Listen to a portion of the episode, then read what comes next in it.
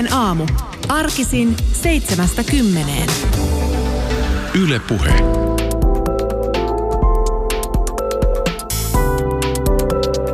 Koronapuhelu kaukomaille. Yle Puhe. Ja otamme nyt todellakin yhteyden Ruotsiin, siis maahan, jolla on ollut hyvin erityyppinen lähestyminen koronakriisin hoitoon kuin monissa muissa maissa. Rajoituksia hyvin vähän ja maa luottaa kansalaistensa maalaisjärkeen. Miltä tämä kaikki näyttää suomalaisen silmin? Hyvää huomenta viestintätoimisto Miltonin konsultti Ville Blofield. Hyvää huomenta.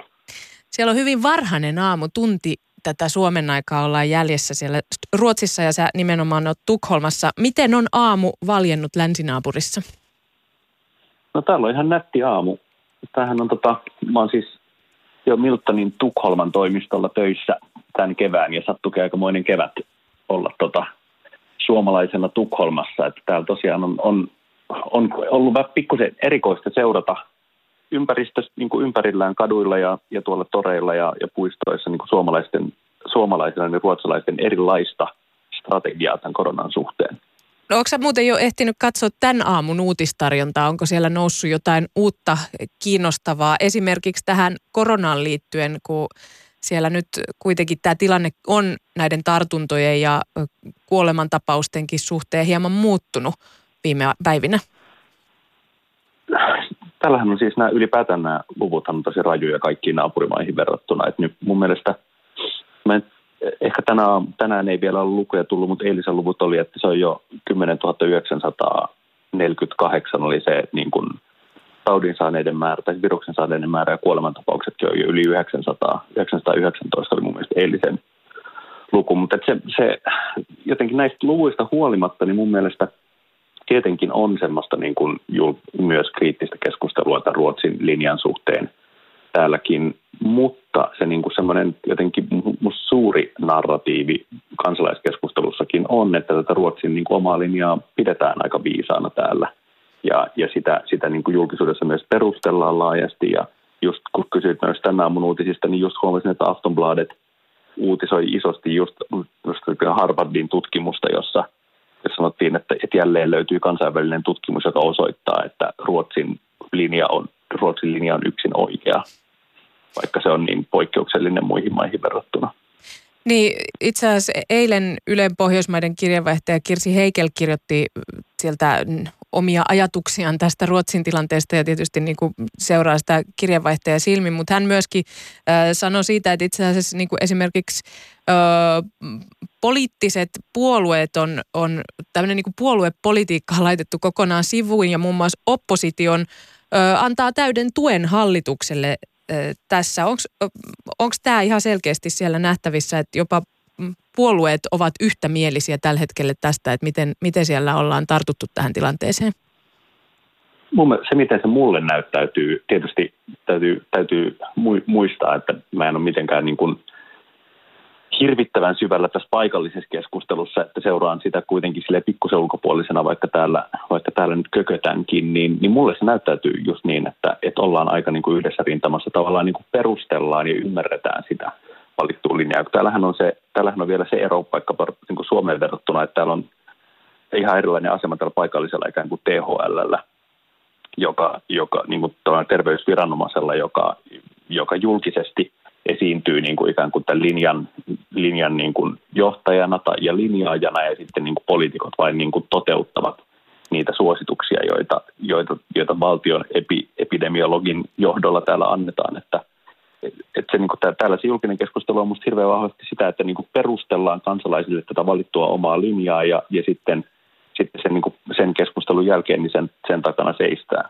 Et onhan täällä, onhan se niin kuin, äh, sanot, sanotaan, että se on niin kuin tiukentunut se linja myös täällä tämän kuukauden edetessä, että et mä luin mitään suomalaisia raportteja jossain vaiheessa, Suomen medioissa kirjoitettiin, että Ruotsi, Ruotsissa on tehty täyskäännös ja nyt on niin kuin pelästytty näitä kuolleisuuslukuja ja, ja tota, niin kuin peräännytään tästä omasta niin kuin kevyemmästä linjasta, mutta ei sen, se taas se ei mun mielestä ihan vastannut sitä, miltä se täältä näytti, että ei tämä täyskäännöstä ole tehty, vaan, vaan on nimenomaan niin kuin hivuttaen ikään kuin tiukennettu niitä, ei edes rajoituksia, vaan suosituksia. Just nyt, jos nyt viikonloppuna mun mielestä tota, pääministeri Löfvenissa, niin hän sanoi, että, että tässä tarkkaillaan, että, että noudattaako esimerkiksi ravintolat näitä annettuja uusia pikkusen tiukempia suosituksia, niin kuin on toivottu, ja jos he eivät noudata niin vapaaehtoisesti, niin sitten ollaan valmiita ehkä tekemään niin kuin seuraavan asteen rajoituksia.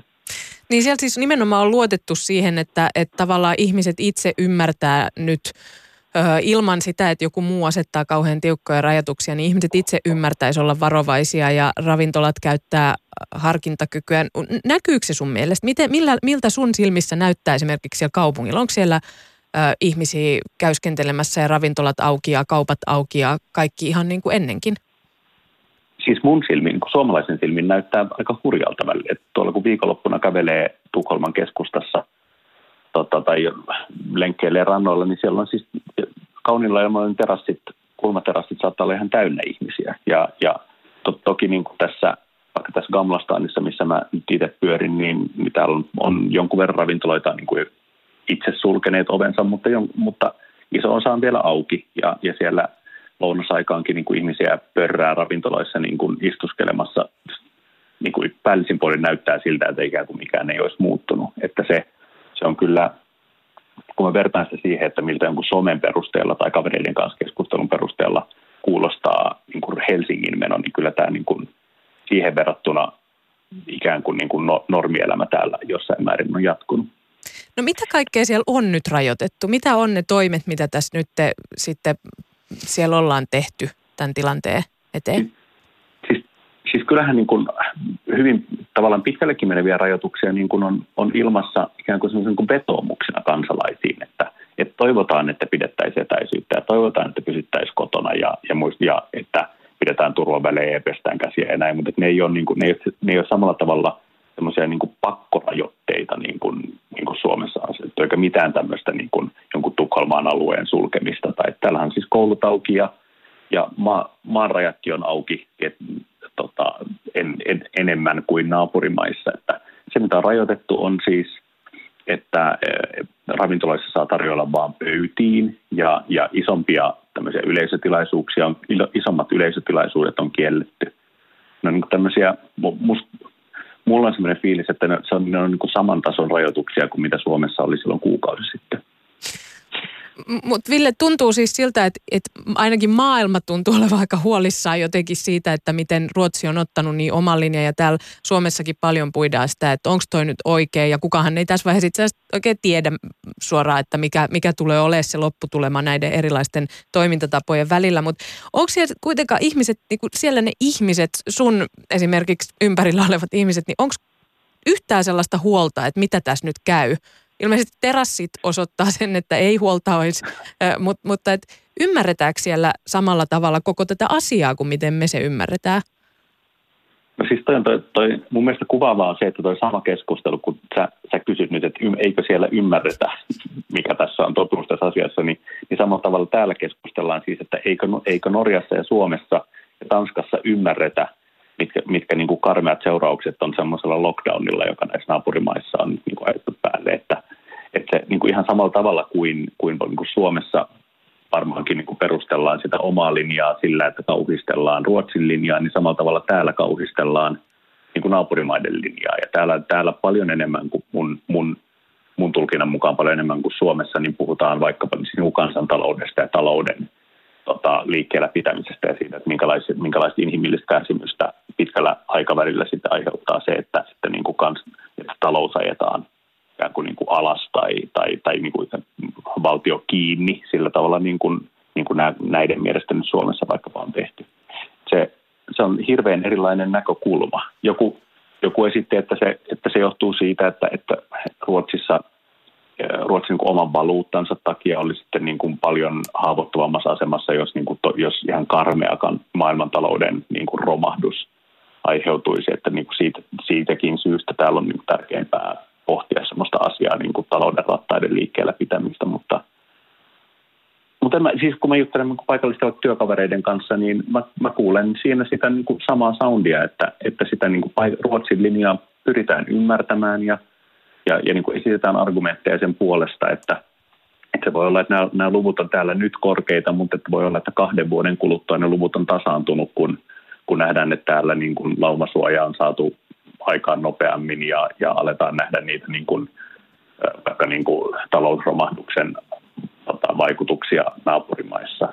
Ja sitten siinä tilanteessa sitten kuitenkin Ruotsi nousee nopeammin, koska, se, koska talous on vahvemmassa niin kuin kondiksessa täällä kuin oli naapurimaissa. Että, ja, mutta näin on se, että kun, niin, just niin kuin sä sanoit, että kun eihän kun harva meistä nyt oikeasti tietää, että mikä tässä on oikeassa tekijä, että vaikka se munkin mielestä suomalaisena, niin tätä on pikkusen vaikea ymmärtää ehkä tätä ruotsalaisten valitsemaa strategiaa ja jotenkin turvallisemmalta musta tuntuu se niin kuin semmoinen suomalainen, suomalainen Marinin linja, niin, tota, niin äh, eihän nämä keskustelut on semmoisia, että me joka, meille jokainen kyllä löydetään niin kuin lukuja ja, ja käyriä ja argumentteja ja arvauksia sen niin kuin oman, oman ajattelumme puolesta ja pystytään niin kuin perustelemaan itsellemme sitä, mikä meidän omasta mielestä tuntuu turvallisemmalta. Meillä on puheenaamun koronapuhelu kaukomaille langan päässä nyt Ville Blofield Tukholmasta. Ville, onko sun oma arki muuttunut tämän epidemian aikana jollain tavalla? No, no on totaalisesti. Millä tavalla? Just, no just, just tota Instagramiin ja jaoin jotain semmoista mökki, mökkiheteroa materiaalia kavereille niin semmoisella ku, kuvatekstillä, että, että alkaako nyt viikko viisi vai viikko kuusi, että todellakin alkaa näkyä. Sit, mutta siis se on ihan, siis ihan samaa mökkihöperyyttä kuin varmaan niin kuin siellä stadissa, että se niin kuin työ, täällä me, me siirryttiin niin kuin etätöihin mun mielestä tuntui silloin jo niin kuin astetta aikaisemmin niin kuin Helsingissä. Me niin kuin toimi, niin kuin toimisto kiinni jo silloin maaliskuun alkupuolella ja sitten lähtien mä oon pyörinyt täällä kämpässä niin olohuoneen ja keittiön väliä ja, ja kaikki työ on siirtynyt niin kuin videopalavereiksi ja sillä tavalla tietenkin totaalisesti arki muuttunut. Mutta sitten ehkä se, se, se, missä se, mikä ei ole muuttunut samalla tavalla kuin stadissa varmaankaan, niin on se, että kun sitten menee ulos tuonne puistoihin ja, ja niin kuin kaduille kävelemään, niin siellä se ei varmaan näytä ihan yhtä, ihan samalla tavalla aavemaiselta kuin ehkä Helsingissä. Tuota, nyt kun elämme huhtikuun 14 päivää tässä, kun tätä haastattelua teemme, niin miten, mua kiinnostaa ihan, kun mä oon nyt itse innostunut noista livestream-jumpista, niin tota, millä tavalla siellä, kun siellä kerran on vähän rennompaa tämän kaiken suhteen, niin ollaanko siellä tota, Ruotsissa myös innostuttu näistä erilaisista livestreameistä, mitä muualla maailmassa hirveästi tehdään? Kyllä varmaan. Kyllä musta tuntuu, että täällä on siis äh, mun, mun paikalliskontaktit nyt on lähinnä näitä, näitä tota, äh, työkavereita, joiden kanssa tietysti on muutenkin nyt sitten niin kuin etäyhteyksissä kaikki päivät, niin musta tuntuu, että ne on, ne on ihan samat, samat meemit ja striimit ja, ja niin kuin tavallaan trendit pyörii täällä kuin, kuin mitä mä näen suomalaiskavereiden some, someissa. Että, että silleen se niin kuin, musta tuntuu, että jos, jos unohtaa tämän niin kuin tämmöisen politiikan tason koronakeskustelun, niin sitten se niin semmoinen arkinen jotenkin lockdown-arki, niin se on varmaan aika samanlaista Tukholmassa kuin Helsingissä luulisi. Volt, volt, volt, voltti tuo täälläkin ruokaa. Hei, kiitos tosi paljon tästä meidän koronapuhelusta Kaukomaille osuuden siihen, että sä osallistuit tähän, Ville Blofield. Ja... Tämä on, vie, tämä on viehättävä konsepti teillä tämä koronapuhelu. Kyllä. Hyvää jatkoa sinne Ruotsiin ja jos nyt tässä tilanteet erityisesti muuttuu, niin saattaa olla, että otamme jopa uudelleen sinun yhteyttä. Jees, oli kiva kun soititte.